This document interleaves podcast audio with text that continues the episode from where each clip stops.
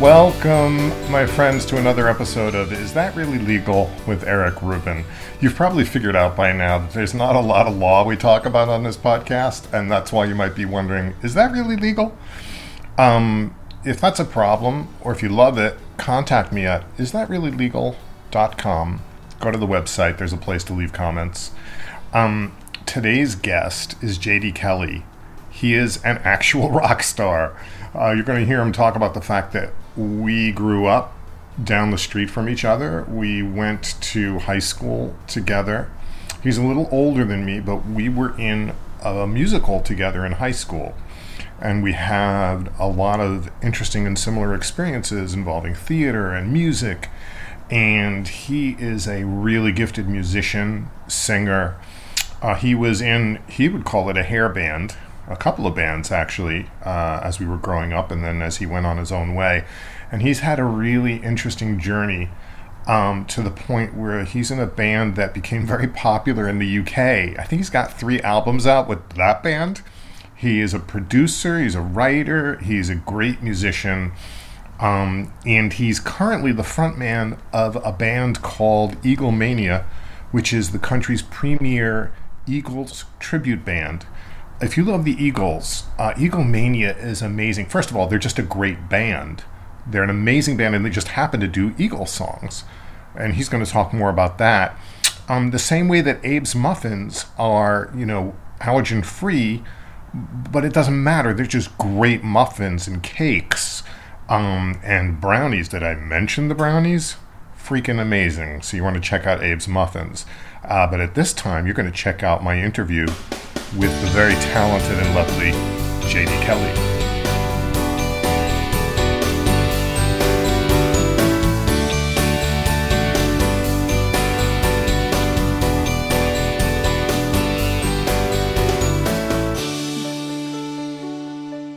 JD Kelly, thank you for being here on Is That Really Legal? I, I'm so thrilled to have you. What a pleasure, man. Thank you. Thanks for having me. Um, you're not my first rock star, but you're certainly one of the first. And what's funny is, as you laugh at that, um, so so um, as I'll probably say in the intro, I've known you since we were in high school. Um, we grew up about three or four blocks from each other. Massapequa Park. Yep. Right. I do not remember you from before high school, but who hmm. knows why. Um, you're two years older than me, I think. Yeah. And um, we went to the same, all the same schools. So you went to Parkway Oaks, I'm guessing. No, actually, oh. probably why you didn't know me before high school. Oh, where did you go? I, I came into Massapequa Park when I was 13. That's, oh, that solves a mystery. Yep. So I went to Mill Lane, and from Mill Lane, I went to Farmingdale High School. All right, Mill Lane Junior High School. By the way, both my elementary school and our junior high school don't even exist anymore. I know, I know. They they just gone. I think because we were the so tail sad. end of the baby boom. Suddenly, yeah. like people moved away, didn't have kids, whatever people do, yeah, or don't do. Yep. And then they closed a lot of those schools. yeah, kind of weird. It's um, weird and it's sad. Main Street School, uh, some of the old, you know, which was like my dad's era because he went to Farmingdale High School, as did my mom. Oh. Um, so like that whole area that's now a shopping center, you know, everything, everything changed. Man. Everything changed. I don't know why I suddenly remembered Waldbaum's. Oh yeah, yeah, yep. Even that, it, it it's it's gone. There's a great guitar store on Main Street in Farmingdale. I had no LaCor- idea. LaCourse's music. There, yep or something like well-strung guitars is another maybe yeah maybe there was a guy named al LaCourse, i think was his name and his son ultimately took it over from him. So maybe his son sold. It was a great little music store down by one of the one of the uh, bars one of the many bars in farmingdale. Uh, there were many of those bars that i frequented without ever being carded. When i was like 13 my brother was 18, I guess. And yeah, yeah. I was tall. I was always tall. You were always so. tall. You were always a big. You were Bill Sikes in Oliver. you were this hulking character in Oliver, and I that, was the Artful Dodger. That was so much fun. That it's so funny you bring that up. This is supposed to be about you, but that was such a game changer in oh, my yeah. life. I oh, went. Yeah. Well, first of all, I my brother and sister were ahead of me in the school system, and they always played in the pit band or pit orchestra of the musicals. Mm-hmm. So the two musicals that I saw were um, uh, Anything Goes and Damn Yankees. And I fell in love with the idea that I could do that. I mean, yeah. I played cello, but I really right. wanted to be on the stage. And we also grew up in a place close to Broadway. I mean, you know, it, yeah. it, was an hour outside of the city. So we went. Did you go to Broadway shows as a kid? Oh yeah, oh yeah. The first one I went to was a chorus line. Ken Ulrich took a bunch of us into the city. Ken, speaking of life changing and game changing, I think I probably went with you to that show. It's very because I saw it when Original it was in cast. its yeah. it was amazing. And, and, that was such a groundbreaking show. Oh, yeah. I mean, oh, they yeah. talked about being gay. They oh, talked yeah. about tits and Gregory ass. Gardner. Gregory Gardner was the was the gay character and flamboyantly so. I mean, it, it was not only was it amazing to see the show, but the, the, the music being performed live. It was just, it, it made me want even more to be up on stage. I still wasn't sure if I wanted to get into acting and, and singing on stage or if I wanted to get into music as a singer. So it was right. kind of like, you know, in, in that time, it was, it was amazing, just absolutely amazing. There's something about sitting in a theater seat after having had dinner close by. and I know it's a whole thing for me. And then you start to hear the band yeah. tune up and warm up the pit in yeah. like there, and you're like, I get that feeling like it's for me, it's like church. It's like, okay, this is going to happen now. This is yes, so exciting. And I have, I yep. am fortunate enough to have, uh, because of my acting stuff, met some people who ended up on Broadway and gone right, to right. see them in things. And but when we were young, like you said, we went to chorus line. There was also something called the Westbury Music Yes, there was. did you go to that? Like, because I did. Oh, all the time, all the time. In fact, in later years, I went there. Then some unfortunate cast of characters did the Rocky Horror Picture Show there. Oh dear. And these poor people, they they were traveling group, traveling troupe, right. had no idea what they were in for um, mm. as far as all the props and all of the audience engagement. And there they were trying the best.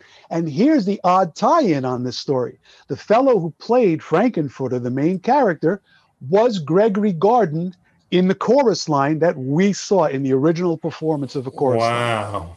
So, when did you, you know, see that Rocky Horror? Oh, God, it had to be 1979. 1980. Wow. It was around the time it was still playing at the uh, Bethpage Mini. so we would go there for the midnight show.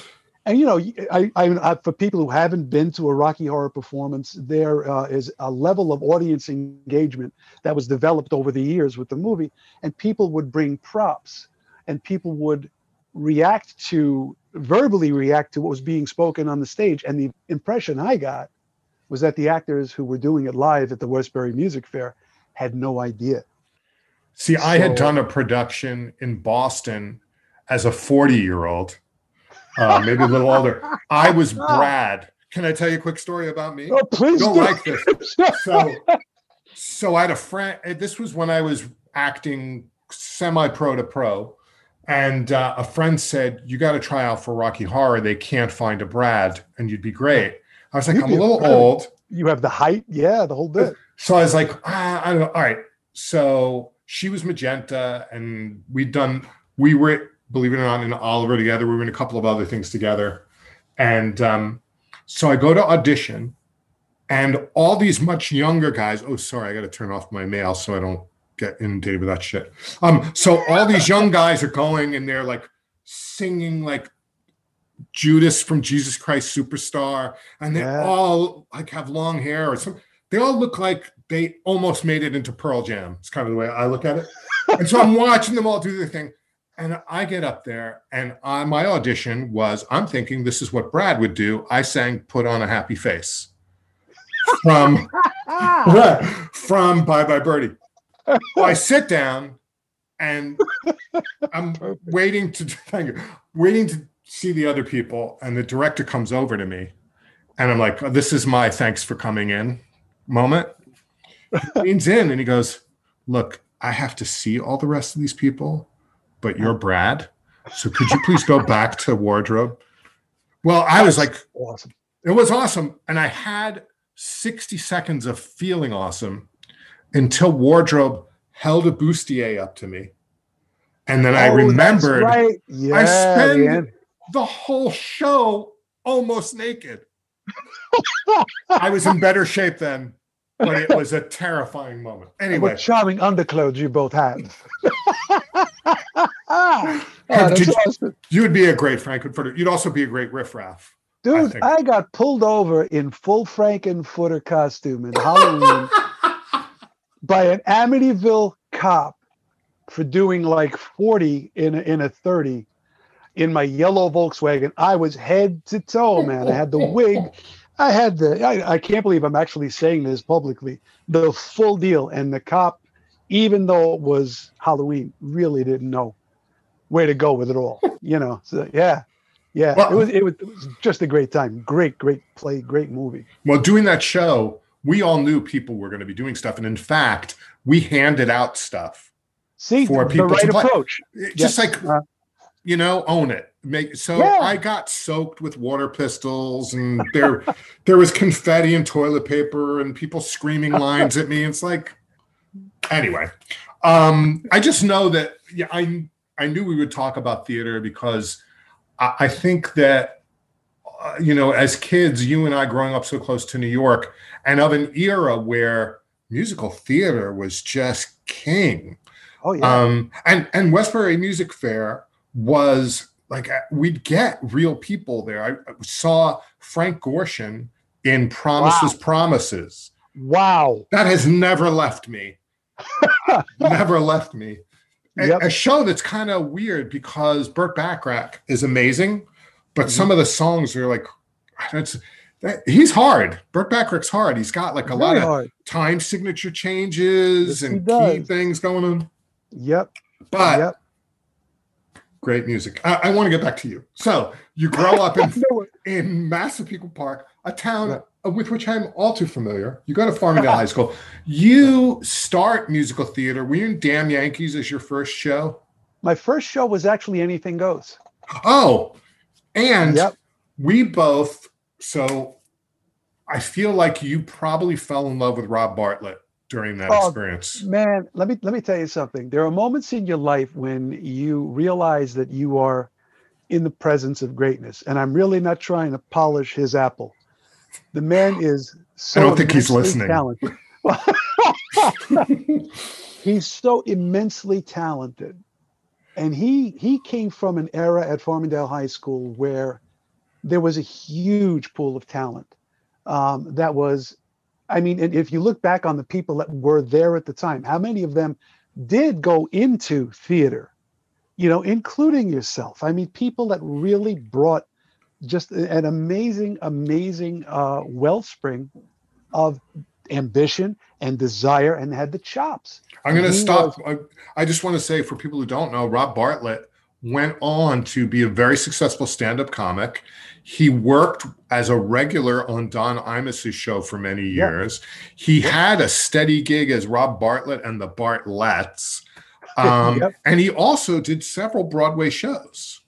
Yes, we saw anyway. him in. Uh, we, we saw him in uh, a couple of things, and he was very, very gracious. Uh, you know, brought us uh, to the stage door, and uh, you know, oh, j- just, j- just absolutely an amazing guy.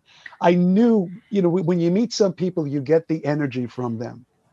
Um, and he was, to me, he was the coolest guy in the room. It, it, it was just amazing. I When he got still up on stage- remember. I still remember seeing him in Anything Goes. Now, Yeah. at this point, he was probably a junior. He had the role of the. This is Moon oh, Mullen. so racially. Oh, was he Moon Mullen? He was. He, he Oh. was. Then I saw another show. It was Mame. I saw him in Oh, oh Mame, so yes, that's when he was a junior because he was a senior in Anything Goes. and he and stole. He stole the show Oh yeah, like five lines as the Chinese houseboy. he made every entrance about five minutes long, and Yeah. he and I was like, "This is good." Like you know, some high school people are good with it. that guy was bringing professional level comedy. Yes, Anyway. he was. And and the thing about Rob, there was a symbiosis between he and Ken Ulrich, who was a director and uh, was just the, that man changed my life. But I think Ken was one of those very important people in so many of our lives that he saw what Rob could be. And he gave Rob enough leash to be experimental and and do these things. He wasn't trying to box him in. And as a result, when you watched him up on stage, he was he was amazing. He was just amazing. He was they were the good guys were here, the good kids were here. He was just in a whole nother place. Just I'm really I'm really very happy and very grateful that I got to spend that year with him being in the same shows. You know, it, it was it was just great. And then you were the Artful Dodger, which was a very nice part. And I remember you being fun. very great. But at the same time, you had, for it was the first rock band I knew of that you were in. You might have been in some others. Mhm. So you're a gifted keyboard player as well as singer. And I specifically remember your rig at the time was this, I think it was from Earth, which people, I mean, you never know who's going to listen. So Earth used to be known for having these giant bass cabinets. That's my memory. custom. It was uh, a custom with a K. that cut the Oh, plush. okay. And it was, it was like upholstered and They it had a keyboard built in. Yeah, yeah. It was this giant, giant. I bought it. There was a keyboard center in the Sunrise Mall. Oh, I worked there. Family Melody Center. That's right. Yes, You bought it from us? That's wild. bought it. Yep, it was. I believe it was 150 dollars at the time. It was used, and it was upholstered. It had that, you know, the plush uh, vinyl on it, black. It looked like a 70s uh, finished basement. yeah, with yeah. It on it. belonged in a. It belonged in a bar with like that sparkle sprayed ceiling on it. It was one of those things. It weighed about 75 pounds. Um, That's not bad. I had a neighbor, John Starkey, uh, lived right next door. He actually took me to my very first rehearsal with that. It was so big and so cumbersome, they put it in the back of his landscaping truck. So I showed up at my first rehearsal. I had leaves stuck to my sweater. It, it was it was unbelievable. I was uh, I was 14 years old, 13 or 14 years old, and um, yeah, I remember, I- I don't remember all the things you guys played except two songs that I was like, wow, this is not your average band. And I listened at the time, you know, I was obviously, everyone loved the Beatles and I was into Elton John and Neil Young. sure, So, sure. but you guys played Allman Brothers. Yeah. And you played Van Morrison. Yep, Moondance Yeah. was one of our signature songs. Yeah, You guys had a guy playing flute in your band. that guy was Tony White, who's an alumnus of Farmingdale High School, who is just um, an amazing musician.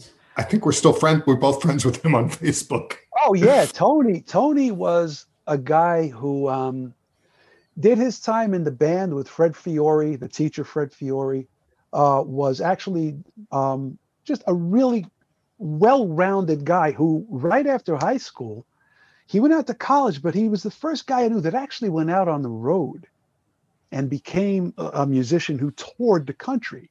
And he ultimately wound up working with 10,000 Maniacs. I mean, he's just an, incredibly accomplished. And to this day, um, I'm going to give him a plug if you don't mind. Tony Sure. White Music. Tony White Music. He does just beautiful. I'm not going to say smooth jazz, though it is, because Uh-huh. people have a preconception about that. Right. It's deeper than that. His chops are so profound. He takes melodies and does things that are just incredible. And you should feel free to plug anybody and everything. your wife, your daughter's projects. I don't care. I like taking care of my friends. It's not Understood. I appreciate that. But Tony, Tony was a real good guy, and yeah, he played. Uh, he played some sax with us. He played some flute. We had a disco band when disco came in. Tony White and Drew Paoli. Um, oh God, the names are familiar. I'm like, who was the Yeah. guitar player? You had a guitar player in that band who Oh, I yeah. who was. He had this amazing Les Paul that had like a great cherry sunburst kind of, That was and he played, man. that was the one and only Eddie Mole. Eddie Mole lived over on Prospect. Eddie was he was a character. I haven't I spoke to him once briefly about 20 years ago, and that had been the first time I had spoken to him since uh, high school and just after high school. He played a Les Paul, Um, he had a Fender Twin reverb amp. I mean, he had the classic rig. And the thing that Eddie had, he was the first guitar player I ever played with who was just so goddamned melodic. He was not about, you know, shredding. And there's a place for shredding, trust me. Right. But he was just, he would bend notes. He made that guitar speak. And he know? played what was right for the song. And he played Yes. like with the Allman Brothers stuff, he played the record, which is what people want to hear when you're doing a cover.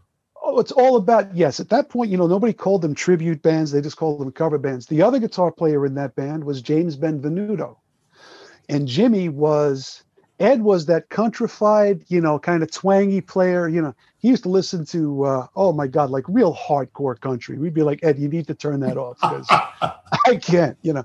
But James was into progressive rock, so James uh, who played a Gretsch, I believe. He had a couple of really beautiful guitars, and to this day teaches guitar. He was all about Yes and you know Rush and all this prog rock stuff. So the blend of those two guys in a band was really interesting, really, Right. really interesting. I feel like you got off to a great start there. Oh God, yeah, yeah. Wait, by the way, where did you learn to play keyboards? Did you get private lessons? when did you I teach was, uh, yourself? I did teach myself. Um, my uncle Roy, who was my idol, and I'm going to try not to get emotional telling the story. He um, gave me a piano when I was a kid. When I was about uh, seven or eight years old, I used to go to his house. He had a piano downstairs. He lived in Commack. He worked for Grumman. Um, he had an old Wurlitzer piano downstairs, and he had a beautiful, like a Baldwin Grand, upstairs Wow. in the living room. And every time I went there, I would sit down and I would play something. I would try to play something that was on the radio. And Mhm. one day I came home, and that piano was in my living room. The Wurlitzer was in my living room. Nobody told me, wow. Wow. and I lost my mind. Lost my mind, and I started to teach myself. So my mother said, "You know, there's something to this. Let's get him lessons." So I went to Mr. Bracco. Oh my God, in Smithtown, and I took I took lessons for about six, seven months, and he finally, and I still have the music book here somewhere, literally wrote to my mother, I cannot teach Joseph piano. He hears the song and he plays it. He's not learning the notes. Now let's qualify that. He wasn't playing Rachmaninoff. It was, you know, pretty simple melodies, you know. And uh, I would just I would just play them. And God, he would get angry. He would, you know, like y- y- y- y- your fingering is all wrong and hold you. He was one of these guys who'd put the ruler under my wrists to get me Yeah, to, yeah, yeah, yeah, yeah. So uh, yes, I taught myself, and I, I'm really I am not a great keyboard player. I can play rock songs. I, I I I only ever got good enough so I could sing and play the piano. That was all I ever wanted to do. Because you know, in your, I don't want to miss too many steps. I'll come back to it. But Sure. the last thing I saw you perform in was Eagle Mania, which is the premier Eagle tribute band that travels a lot when we're not in a pandemic. Um, used to, yeah. yeah, right. Um, and you really don't play an instrument. You are the lead vocalist, and there's a guy who plays keyboards. And I look, you know, before Oh, the, bef- yeah, before the interview, I decided I, I didn't even look up at anything in Eagle Mania. I um, I went to a show and I loved everybody, but I never like read anything about him. Ken and I are sort of friendly on Facebook, but Ken Darcy, um, yeah, yeah. yeah. but I don't know. Like, I didn't know how impressive all these guys are. Oh They're, yeah, You're playing with, I, yourself included, but the keyboard player is a serious musician who very serious. works with like Disney and all Oh, yeah. he's he's written for TV, and I will let Frank tell you what his uh, he, he wrote for TV a lot. He wrote for the show that was on HBO that was about the cat house. That was about the uh, I forget what it was called. It, it was about uh, Oh, the one about the legal prostitution house. It was like a yes, reality thing. yep. I, and I won't. I don't know. I don't watch those kind of things, Joe. I mean, come on. what do you take me for? he- he It's the Bunny Ranch or something like that. Yes, I've yeah. heard. He- I've heard that's what it was. he is a Nashville guy. He has written Uh. for um, some serious, serious country acts, um, and he is an, an incredibly accomplished musician. In fact, but he uh, he sent me something yesterday afternoon. We're going to re-record uh, the Henley song "Boys of Summer," and what he's done is he's re he's reimagined the song, and I literally sat here last night listening to it in headphones. I, I was so wrapped up in listening to it that I was missing cues that I was supposed to be singing to do the I vocals. hear So you. I hear He, he's you know, just great. that song I, I was listening to an interview on another podcast and um, mike campbell from tom Yeah. petty's band he Mhm. co-wrote that song boys of Yeah. summer he got a call from a producer who said don henley wants a signature song something Right. that defines him as he's not with the eagles this time he's his own guy Right. he wants something right, complete he's got this right. piece of it and then he just like co-wrote it with him Yep. and that you know what's interesting is that sometimes stuff is in my wheelhouse of taste sometimes it's not but i really have ex- i mean it's a great song i actually like that song a lot i don't love Mhm. every henley song but Yeah. i have an i regardless of whether somebody's in my taste or not I, I know how hard show business is and every aspect of it is and i know how hard it is to be a successful musician Mhm. anyone who can pull that off has my respect honestly I'll tell you a story. Years and years ago, I was in a band called the Frankie Carr Band. Um, it was probably the first first professional band that was going to go someplace. Ultimately, you know, only went so far. But at one point, um, a bass player came in, a guy named Charlie Castro, and we were auditioning drummers because the drummer we had, for whatever reason, uh, he, he wasn't going to be able to do the dates we had planned. So we had some people come in, and the guy was uh, playing along on the drums and he turned to Charlie and he said, Hey, you know, you're you're you're a really good bass player. And Charlie said, Thanks, I really appreciate it. He said, Where'd you learn? And he said, Well, my dad, you know, my, my dad was a bass player. And uh, he said, he, you know, he played in wedding bands, you know, when I was a kid and he taught me bass. And the drummer said something to the effect of, Oh, oh, wow, wedding band, you know, what what a letdown. You never really made it. And Charlie just very calmly put his bass down and said, Let me explain something. He put me, my sister, and my brother through college. Okay. Put food on the table every night, kept the lights on and clothes on our back, playing in a wedding band. I think he fucking made it. And we all went, you know, it's the truth. You know, people have this idea of what a musician is. Half of the world thinks that working musicians are lazy, you know, like uh, lieabouts, and, and other people who, who know musicians that are out there making a dollar and a cent. This no, like yourself, it's really hard. It's really Yeah. hard. and and i know that there are people who know, as i've gotten older oddly enough i've expanded my ears. I don't know if that's the phrase i want to use but i'm listening to things and like oh there is something to this rap stuff. Or you know it's like i i got Yeah. a friend to say I, I took aside a friend who's much younger than me and i said look i can't make this journey myself. I'm not going to start looking through random rap artists. Make me a mix of the people you think i would like. Right, You right, right. and they're like, here's De La Soul, here's Missy Elliott. You Missy know, Elliott rocks. oh, I'm Is it totally in worth love with it? Let me work it. Put thing down, flip it and reverse it. Killer. Killer. Smart, funny, sexy. Yeah. Yep. Um, you know, I, and then I got some uh, old school stuff like NWA, like um, Yeah. Chuck D with um, uh, oh, what's the Public Enemy, hmm and some just a lot of different stuff. So anyway, I don't know how I got off on that tangent. I, I want to talk about how you ended up with what was one of your more successful things, which is From the Fire. Is that accurate? Yeah. So Yeah, were you in a lot of bands before From the Fire? I was in a few bands, um, mostly cover bands, you know, and I was I was doing some writing and I was trying a few different things. And um, I was uh, doing karaoke one night.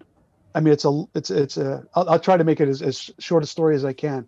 I got time. And um, uh, uh, a drummer named Mike Ciato heard me sing, and Mike is a, an incredible talk about an accomplished musician, incredible drummer, incredible vocalist. Like my voice. We kind of struck up a friendship, had some common friends.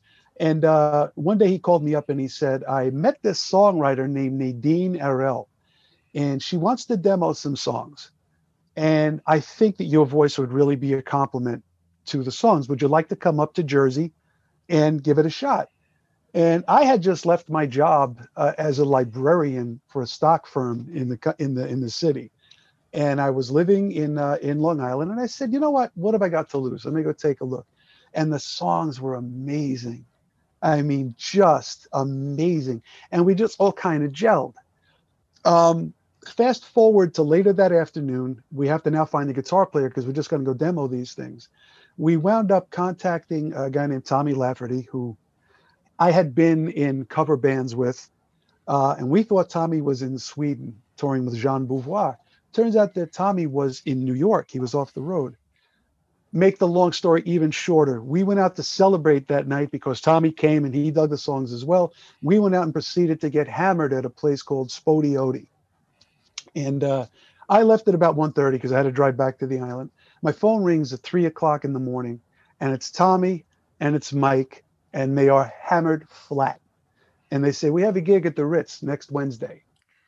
For people who don't know, by the way, the Ritz was one of the clubs in Manhattan oh, yeah. at the time. Oh yeah, now it's I think it's Webster Hall. Is it still Webster Hall now? I'm trying to oh, remember. Oh Jesus, you're talking to a guy who doesn't go out to that stuff anymore. I stopped when the limelight was cool. So I don't oh, know. that yeah, right on. now I think it's a restaurant or something. I don't know. Things change. Probably, probably. But we wound up uh, doing uh, a gig as from the fire um, at the Ritz. It was a tribute to Stevie Ray Vaughan, who had passed away in that horrible helicopter crash right. at around that time. So we got up and we did a set. And when we did the set, we were spotted by an independent label called Metropolis Records. This is the kind of stuff that you only ever read, you know, you dream about happening. We sure. Actually walked off the stage, and these two fellas come up and introduce themselves Mark Brian Levine and Steve Marter. And they said, Would you guys like to do a record? No, we couldn't possibly. I think I think I'll be busy, you know it was just amazing. It, it we went from leaving that stage to signing contracts a couple of days later to getting on an airplane and going out to Los Angeles and living in Los Angeles for six weeks to do 30 Days and Dirty Nights, our first record. Jean Beauvoir produced it. Jean Beauvoir, for people who don't know, was the man with the blonde mohawk and the plasmatics. Yeah. Um, just an amazing musician. How do you explain the plasmatics to people? Uh, Wendy oh Williams, who was a yeah. porn star, was the lead singer. First of yes. all, I haven't thought of the plasmatics in decades. but I know I have a picture of him because he played a flying V. I think we probably played a lot he, of guitars, but oh yeah, he's he was tall too. Not really. No, maybe he compared looked, to everybody he, else. Yes, he looked bigger than in real life. He's you know he's he's about my height, five eight, five nine, something like that. You know, Got but he produced the record, um, and it was it was a complete dream. You know, and we came back uh, around Christmas time in 1990. Um, ultimately, the record was released over in Europe, and remember, this is the pre-internet days. Um, we had yeah. no idea the record was a huge success. It became what, what people consider to be a classic in AOR rock. We had no idea. We you know, it's no funny. Idea. I read a again to prepare to talk to you. It's very funny. On one level, I was like, I don't need to prepare to talk to JD. I so I know him personally. We we literally had brunch. Had broken bread in recently. October. Yeah, yeah. Um, but th- we, there was a gap, a pretty long gap. So I was yeah. like, well, I you know, let me. I wanted to listen to some of your music, uh, which I did and I read a Newsday article that they did um, when you released the last Into the Fire, the most recent Into the Fire. There was a Newsday article on you about getting the yeah, band that, together, sort of. It was Evil Men Do we did in uh, 2014. And um, it's amazing how quickly time goes by because that feels like that was just yesterday. Yeah, um, yeah, it does. They talk about how your band had the unfortunate lack of luck that grunge happened when you guys yeah. were really I don't I mean, I don't I don't know about the term hair band. When I listen to your band, I think of a mixture of like Journey and Bon Jovi is what yeah. it sounds like to me. Yeah. I, if you have to pigeonhole, which I'm not, you know, we don't have to, but it's very arena rock. It's very rock ballad. It's a very upbeat, exciting, and it's the exact antithesis of Nirvana. And when yeah. Nirvana and you know their ilk hit, not not that there's anything wrong with them, they're amazing. No, no, but absolutely. when but tastes shift. You know, like Bobby Vinton is still angry at the Beatles. I mean, you know, people just yeah. Things happen. You know, and Herman and you know Herman and the Hermits are still happy about the Beatles. It's Absolutely. just you get you get lucky or not, and yeah. but you still had three albums with that band. Yeah, mm-hmm. um, a fourth one I, on the way. Oh, and musically, uh, musically, you guys are incredibly solid. The the drumming and the guitar parts are fantastic. I mean, this is a quality band, and your voice is fantastic. Holly, my wife, was cooking dinner, and I played the, I guess what would be the hit off of the last album, and she was digging it. My Holly loves Journey. She's from right. the West Coast, from the Bay Area, and right, she's right. got a thing for Journey. So it's right in yeah. her wheelhouse. I, I so I, I, kids, if you want to look up and download, um, you can find them wherever fine albums are downloaded. God, I'm so old. I, you know, it's like uh, tell me about it. From it's, the fire, I I got it on Apple Music. do you remember me? Okay, this is the this is old guys talking about old crap. There, when we were growing up in Massapequa Park, um, there was a place called White's on Sunrise Highway, and TSS maybe in Times Square stores. Yeah, yeah. Mm-hmm. And then we got a Sam Goody, and see, I remember world changed. I remember going to the record store as a kid and buying 45s right. and or stealing my brother and sisters like you know my they had what i consider amazing you know diana ross and the supremes all the early right. beatles beach boys you know all that stuff and the first 45 of my own that i bought was tommy james and the shondells crimson and clover are you shitting me because that was my first 45 are you serious I'm dead serious. I was like, what are they doing with this? It was not, you know, with the clipping. yeah. I was like, I only bought it because I looked at the chart and I was like, number, it's the number one single. I yeah. guess that's the one I'm buying. And the flip side was sweet cherry wine, right? Yeah. And that's, that's hysterical. and and what's interesting is that I bought so many strange 45s. Yeah. Like I, I you know, Bette Midler, um, uh, oh crap, there was a Bette Midler, uh, Bu- Boogie Woogie Bugle Boy was like a single okay. Now, you, are taking me down some really incredible, really incredible avenues. That song, when Mike Seato, Tommy Lafferty, and I would get together and drink without fail, at some point, I would say, he was stoned, and they would just jump right in, Boogie Woogie Bugle Boy, if company B. And here's these three long haired rock dudes in leather with chains and you know jewelry hanging off of it, singing. It's great know, music, though, right? But it is. It's I amazing. Look, the Andrews sisters were the number one female vocal group for they were decades, and and that's you know when musicians. I'm going to throw myself into it. I'll just say I'm a musician too. When musicians get together, they don't care about the boxes we put each other in for marketing purposes. No, they just know the good music yeah. You know, um, I just watched with Holly this uh, Ken Burns country music documentary that's like mm-hmm. eight. I think we talked about this at brunch. Um, yeah, yeah. And I, I was blown away by how much the crossover between black artists and white artists of very different things get together and they meet in country. Yeah. Um, it's just a whole people just musicians love music. Uh, yeah. I re- who was somebody was um, talking about Paul McCartney.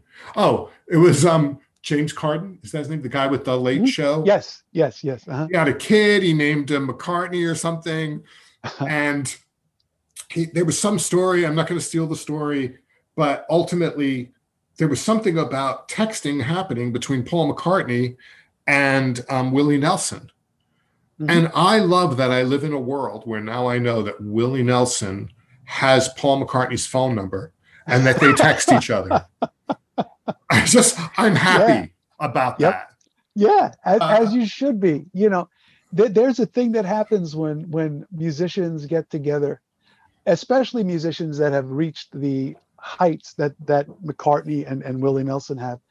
to get there to be the, you have to be so open-minded. I don't i don't know too many i don't know a whole lot of super famous people. I really don't. The ones that i do know the ones that are on their way there are not closed-minded about anything to do with music. They see something joyous in all of it. And it's just you know that that that's the type of that's the type of energy you want to be around. When i hear somebody say oh you know fuck jazz oh man. You know I, I, just yeah i just can't. I go why? Why would you say that? You know, i still go to see jazz. I don't even know anything about it. I just, yeah. You I don't have, have, to. Right you don't have to. Yeah. it makes you happy. It's like banjo music. How can you the steve martin said you can't be depressed around banjo music. Jazz is just glorious. No i was like I, I in a previous marriage uh, the person I was married to was in the music business for a while, and I got to meet some people. Two people who I met who blew me away were Dave Wakeling, who was the singer and guitar player for the English Beat, okay. like Mirror in the Bathroom, whatever. Here's a mm-hmm. guy who was playing arenas. By the time I saw him, he had a different band. He still was called the English Beat. He right. was driving around the United States in a bus playing clubs, right. selling out clubs right people right. who were crazy happy to see him. Yeah. He's still playing the hits and right. still great at it. Right. Um and talk about a guy who crossed genres because you know ska is such a like, skiffle and ska. Right? oh, and then another guy is a guy named marshall crenshaw.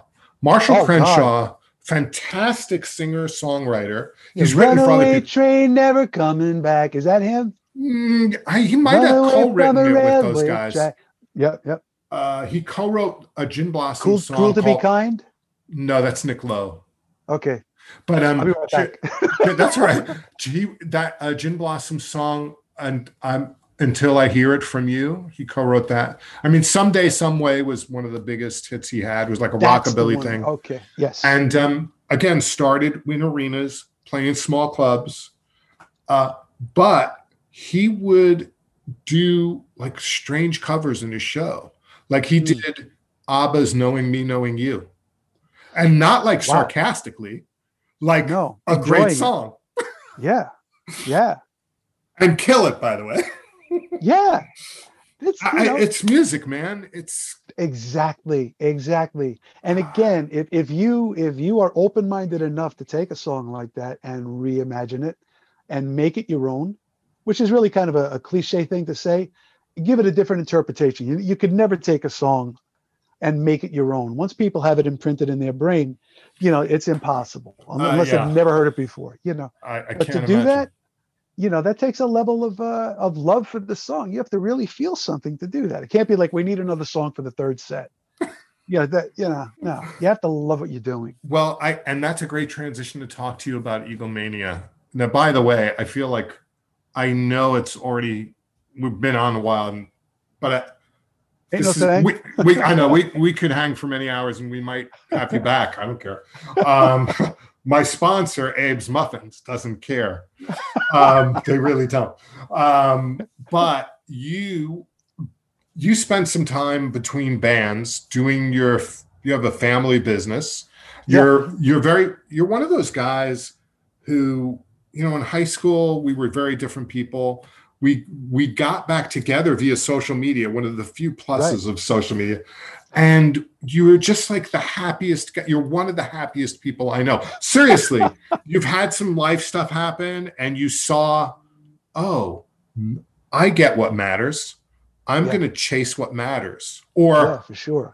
And, and so you have a lovely wife, lovely kids, great family, you enjoy doing what you do when you're not doing music. You just enjoy doing what you do, whatever it is. It feels yeah. like to me. Is that accurate? It, it's accurate. I, you know, I I came to the realization that life is the greatest gift that none of us ever asked for. We have no say in being here. We have no say in that we have to leave someday. Mm. You know, and and again, it sounds cliche, but it, it it means a lot to me that it's really about what you do with the in between. You know, and I have been in some dark places. I, you know, I struggled with addiction. I did a lot of things that um, had I had the opportunity to not do them again, knowing what I know now, I would I would do it. Yeah, but they made you Um, who you are, right? It's kind of weird. That's but- exactly it. It's very true. You know, I mean, uh, just to touch briefly on that whole addiction thing, I was never, never in a position where I did not have clean clothes. I always had food. I always had money in the bank. My, my bottom where I crashed was remarkably soft and and comfortable. I just realized that I was going to die if I kept on the path I was at. But there's an appreciation for life, and why not live life happily? Why Yeah. not look at the positive thing? Don't dwell on the negative, and that's helped me a lot over the past four years. You know, just try to find happy. you know? I was like, for a second, I was like, four years. Oh, yeah, I know. Um, wow. that thing. yeah, that thing. Ugh. I got to tell you, so January is so close to being here. But anyway, I digress. Uh, yeah, I, Yes. I, when we first re met, I, I saw you at Eagle Mania, and you were. It was so sweet to see you, and it was sweet to see several of our other friends from high school. You met my Yes. beautiful wife. Yes, I did. um, and Holly is amazing. thank you, thank you. Talk and- about happy. Oh my God. Yeah, she's. I, you know what? I I learned that um, you, picking a happy partner is really important, Yeah. uh, and also, well, I don't want to go into me. So, what, what was really cool was I hadn't heard Eagle Mania. I loved the Eagles growing up. Um, as you know, they were part of the soundtrack of my adolescence of most of us.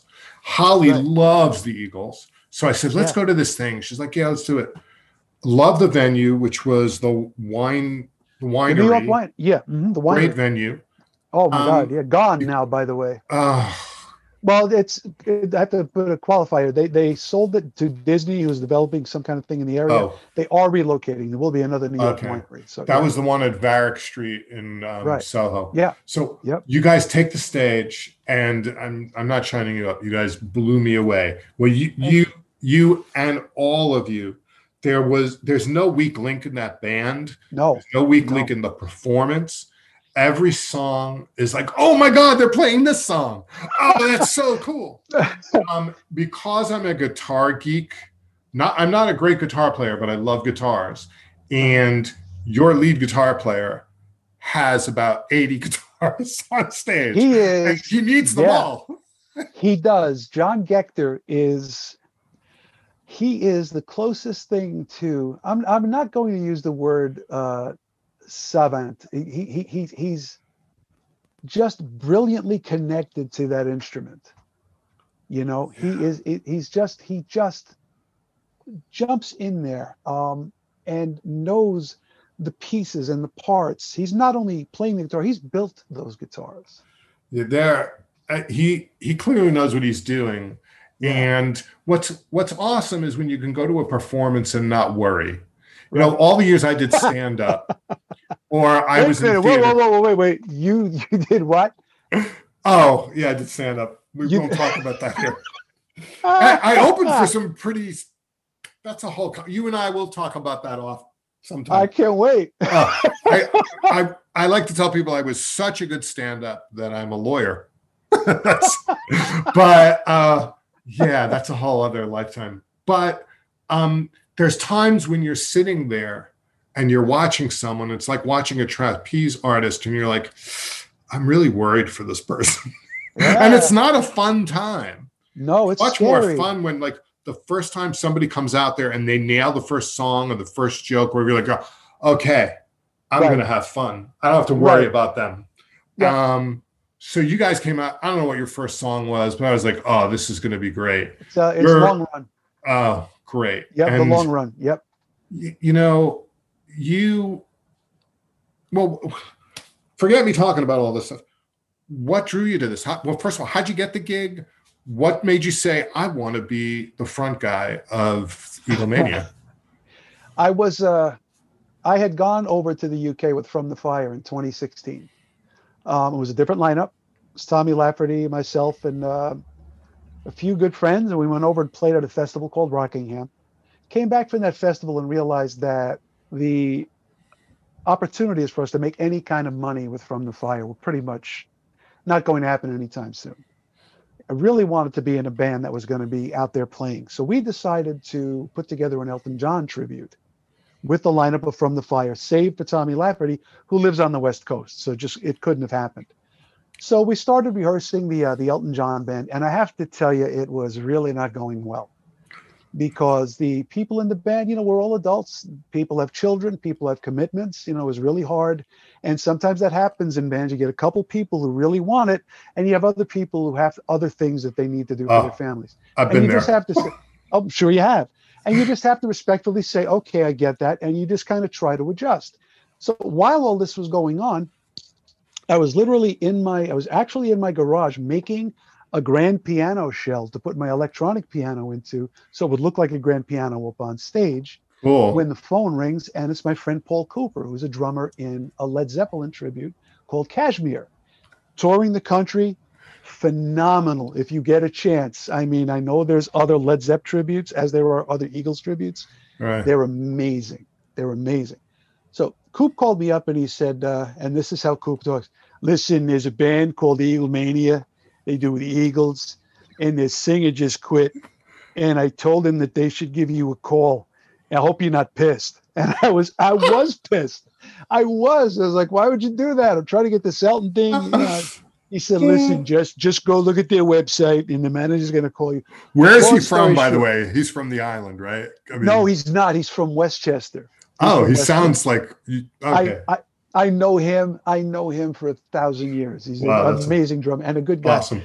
So I went online and I looked at their website and I spoke to their manager and then I spoke to Frank Marino.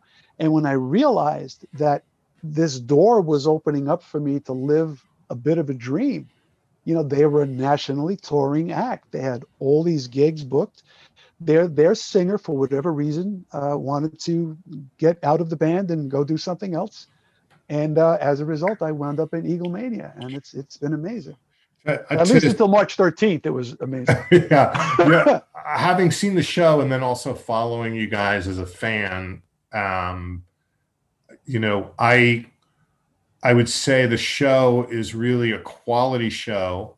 Um, great players, great song selection, and you guys play some great venues. It's not like just a few clubs. I mean, you guys. Mm. Why don't you tell me you played some seriously awesome theaters? it's it it is amazing to me. Um, we toured into Wisconsin. We've gone out to Oregon. We've you know been all over the country. And at, at, while I'm telling you this, my heart is breaking because a lot of these places are now shuttered Yeah. because they you know they couldn't survive. Though I, I will tell you one story where it really kind of like sank into my bones what it was we were doing. We played a place called the Grand Theater in Wisconsin, Oshkosh, Wisconsin. And uh, this place was built in the late 1800s. It had been completely and utterly restored down to the last, you know, finial on the curtain rods. I mean, everything. The carpet had been replicated. I mean, everything.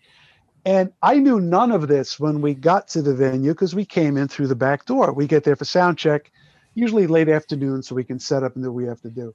And I walk in, and it's uh, getting kind of dark because it was toward the winter time. And there were these green arrows on the floor, you know, these little like glow in the dark arrows. Right. And I follow them up to the front of the stage and I look up and I see this 2,000 seat theater that we've sold out. I mean, with balconies and terraces going up into the sky, and there were there was planets and stars painted on the ceiling. I mean, Ah. and I literally wept. I stood there and I wept because it was just the most amazing thing I'd ever seen. And at that moment, had I died, I would have been cool with it. I would have, you know, I would have lived. So we played places like that, and and again, it's just um, I think the the takeaway from all this, everyone in that band, uh, the sound man Dan Seif, the uh, guitar tech Matt Mead, the drum tech Eric Schnee, everybody to a person knows exactly how lucky we are to be doing that, you know. And it breaks our heart that now all of these places, they're dark until all of this gets sorted. any news um, from anywhere that people are excited because the vaccine is starting to happen? I mean, you and I both know excited. that Yeah. it's it's going to take some time. It really is. And what keeps happening, and you know, we've kind of become, we've kind of developed a callus around our heart when it comes to this, is that gigs keep getting booked and gigs keep getting canceled or rescheduled. I shouldn't say canceled, they get rescheduled. If things go to plan uh, toward the latter part of the summer 2021, we are going to be hysterically busy. That'd be I great. Mean, you know, it, it, would be great because, again, um, you know, like you said before, I have a day gig. Most of the guys in the band, I mean, God bless us. Some of us are retired. Some of us have a, a, a day job to fall back on or, or an income stream to fall back on the people that we dealt with hand in glove in all the theaters did not. So oh yeah, I those. Mean, I, oh, it's it's heartbreaking. I see what's going on with Disney, and I don't want to bring it down into this, but these poor people and dear friends that worked at the, in Tampa at Busch Gardens, the sound people, the light people. These are top shelf people. These are not hobbyists. These are people who dedicated their lives to this, and they're out of a job. Hey, I, know, I, we, I, I hear you. I have friends who are Broadway actors who reached the oh, pinnacle oh, of their yeah. career. I mean, I saw a guy. I was in a professional production of Into the Woods, and then wow. several of those people went. I know it was the, one of the greatest things ever. Uh, the woman who played uh, Little Red Riding Hood ended up in Mamma Mia for a long time, and then Avenue Q. The guy who was the baker. Went to Avenue Q. Then he went to uh, some couple other shows, and I saw him in Once, um, wow. which is a great show.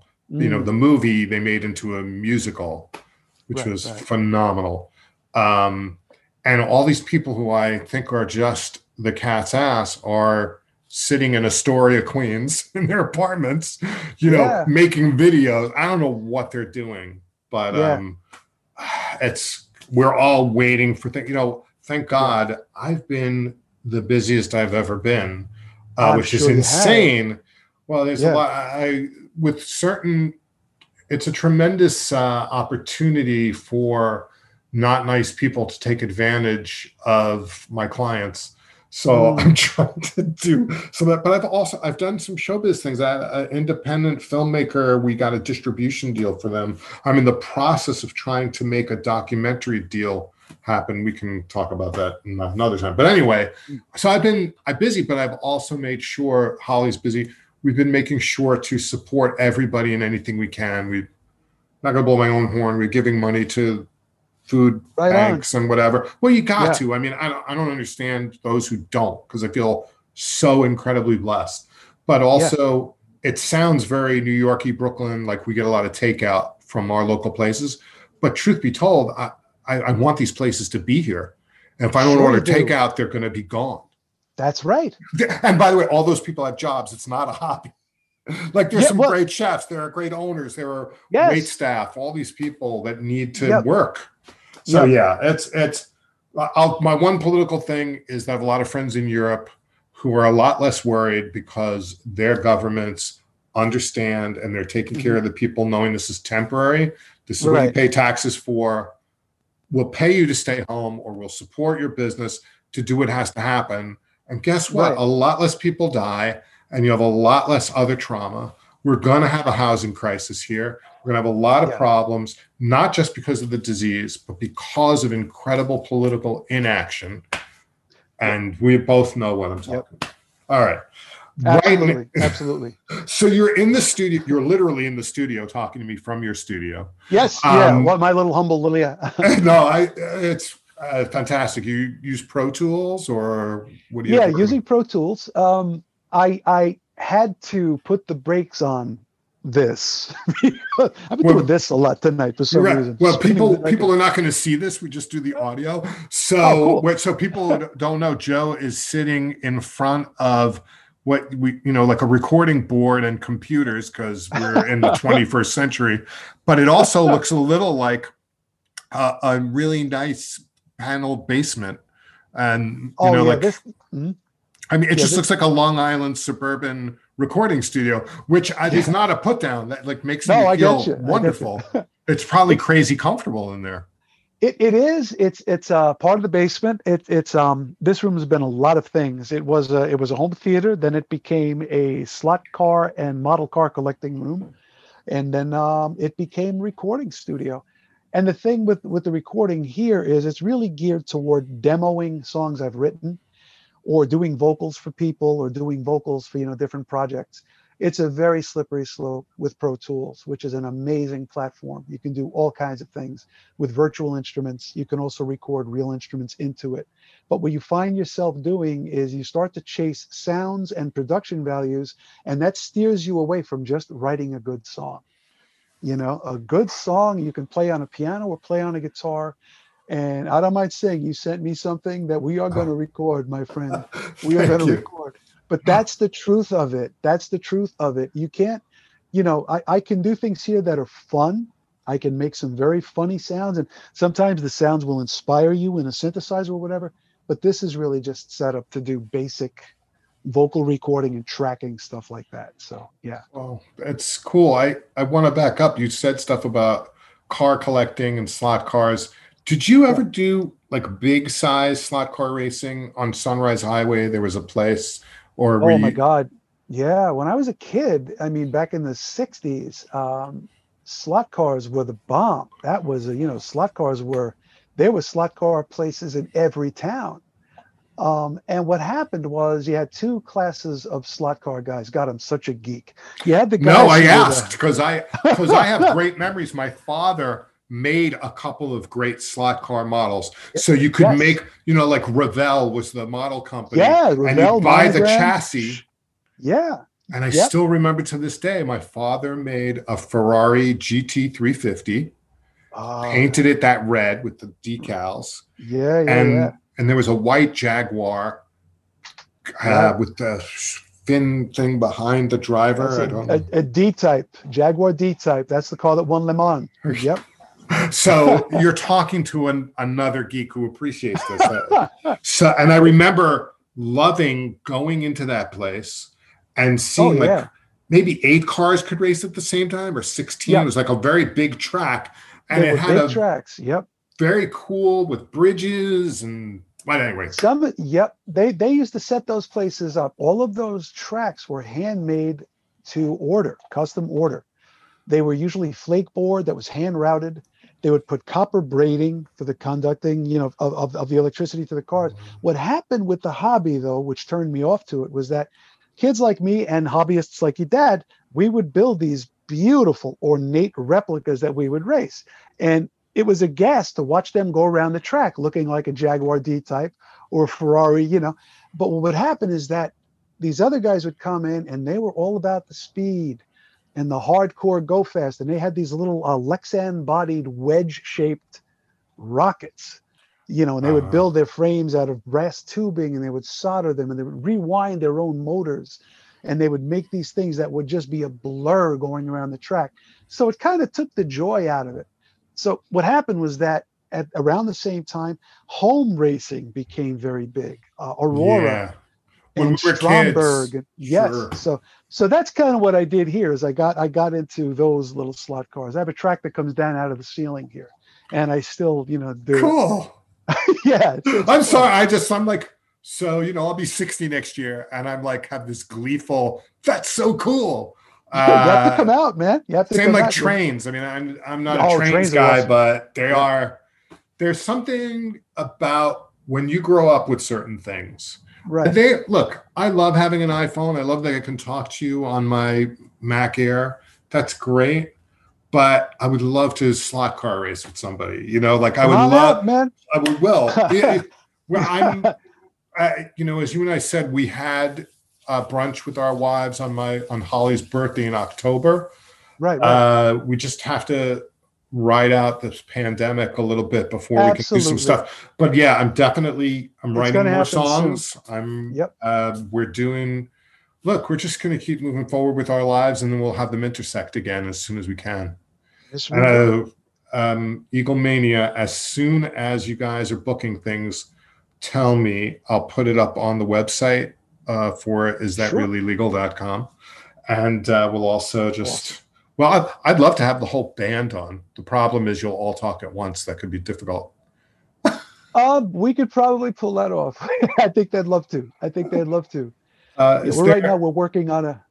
Yeah. We're doing a Christmas song, the Christmas song that uh, Don Henley and, and the Eagles made famous. We're just uh, probably going to release that uh, like sort of a Zoom video over the next couple of days.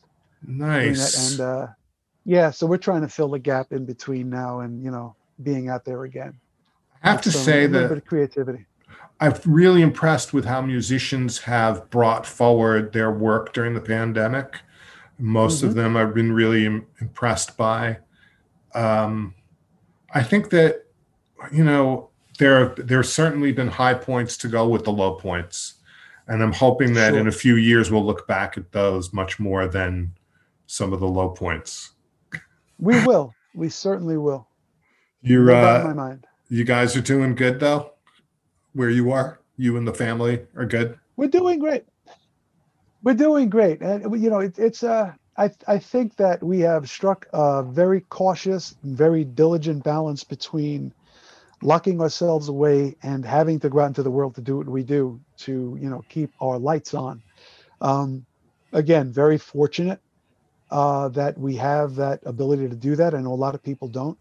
Um, but what we're doing right now is just um, being very careful.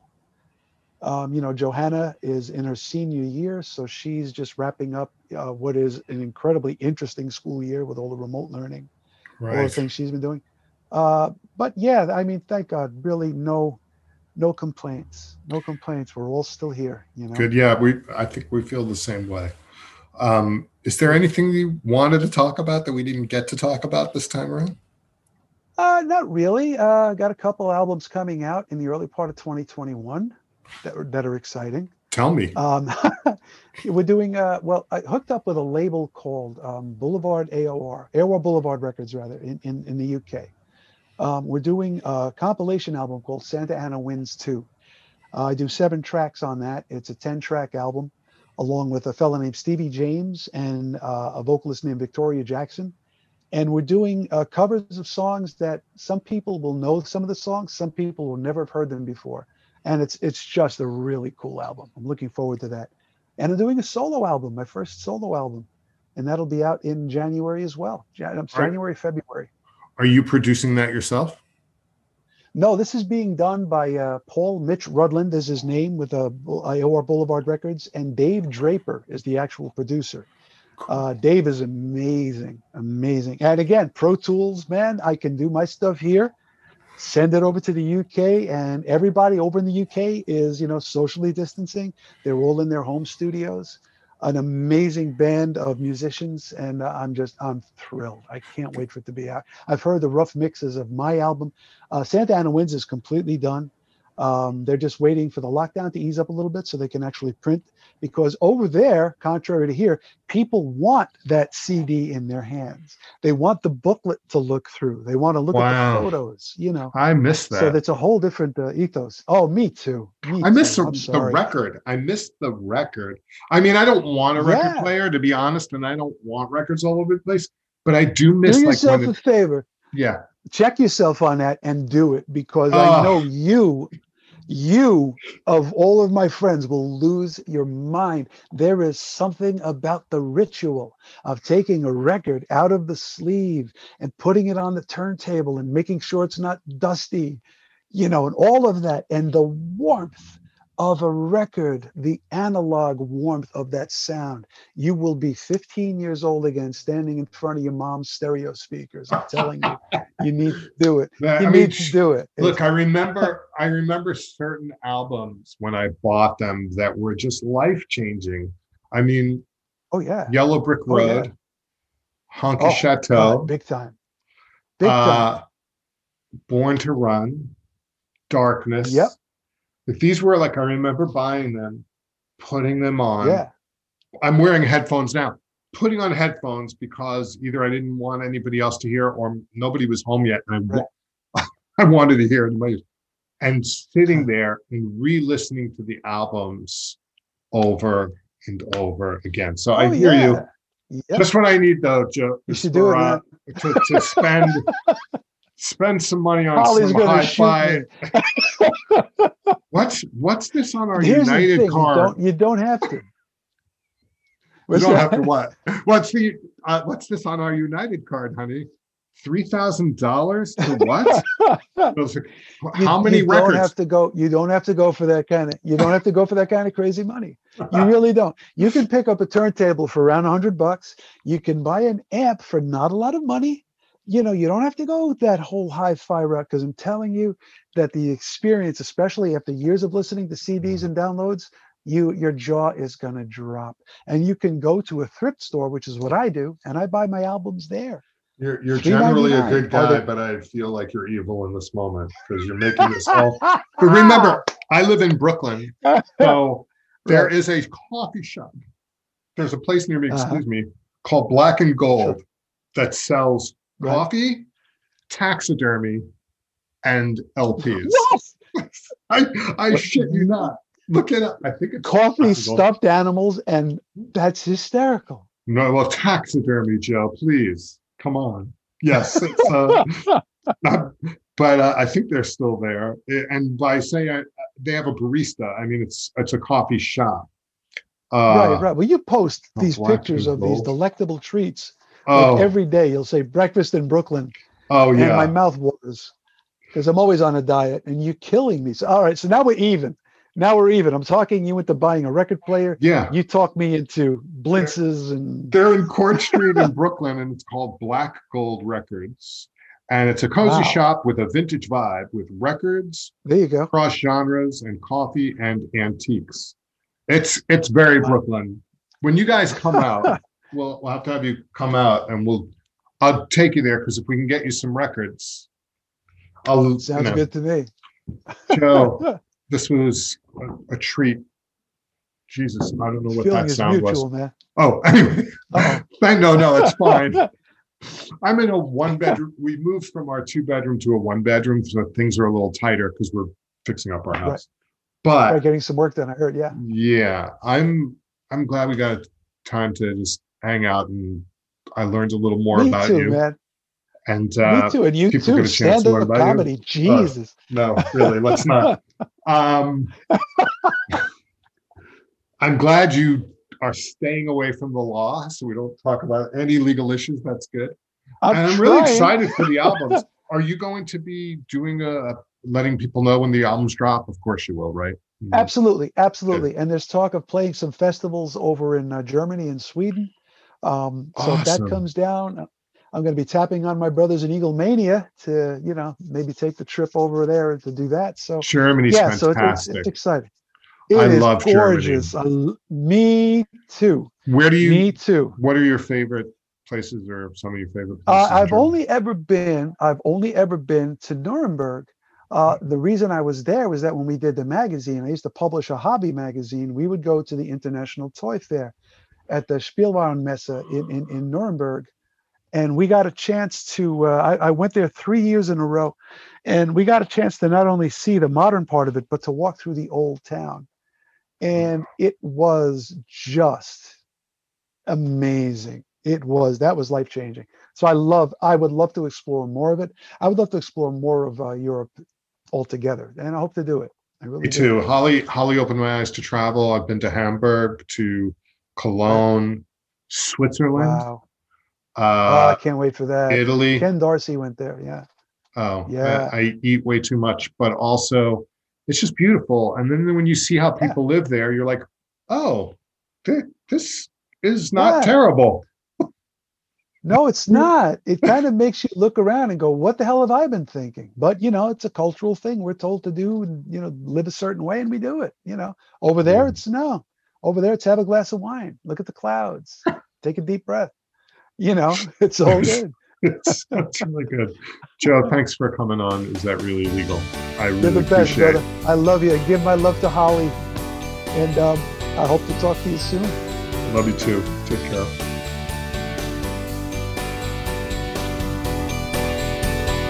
Now, wasn't that fun and fantastic? Um, I love JD. You know, I've known him a long time, but we have only recently become closer friends, and I'm really thrilled that that's the case. Um, and I hope you enjoyed hearing from him as much as I enjoy hanging out with him. Um, I hope you've been enjoying the show. And I hope you're well. Are you wearing a mask? Are you taking care of yourself and taking care of others? Please do that. Um, if you have any questions or comments, go to isthatreallylegal.com. By the way, I'm looking into creating some merch. If you're interested, uh, you know, contact me again at the website.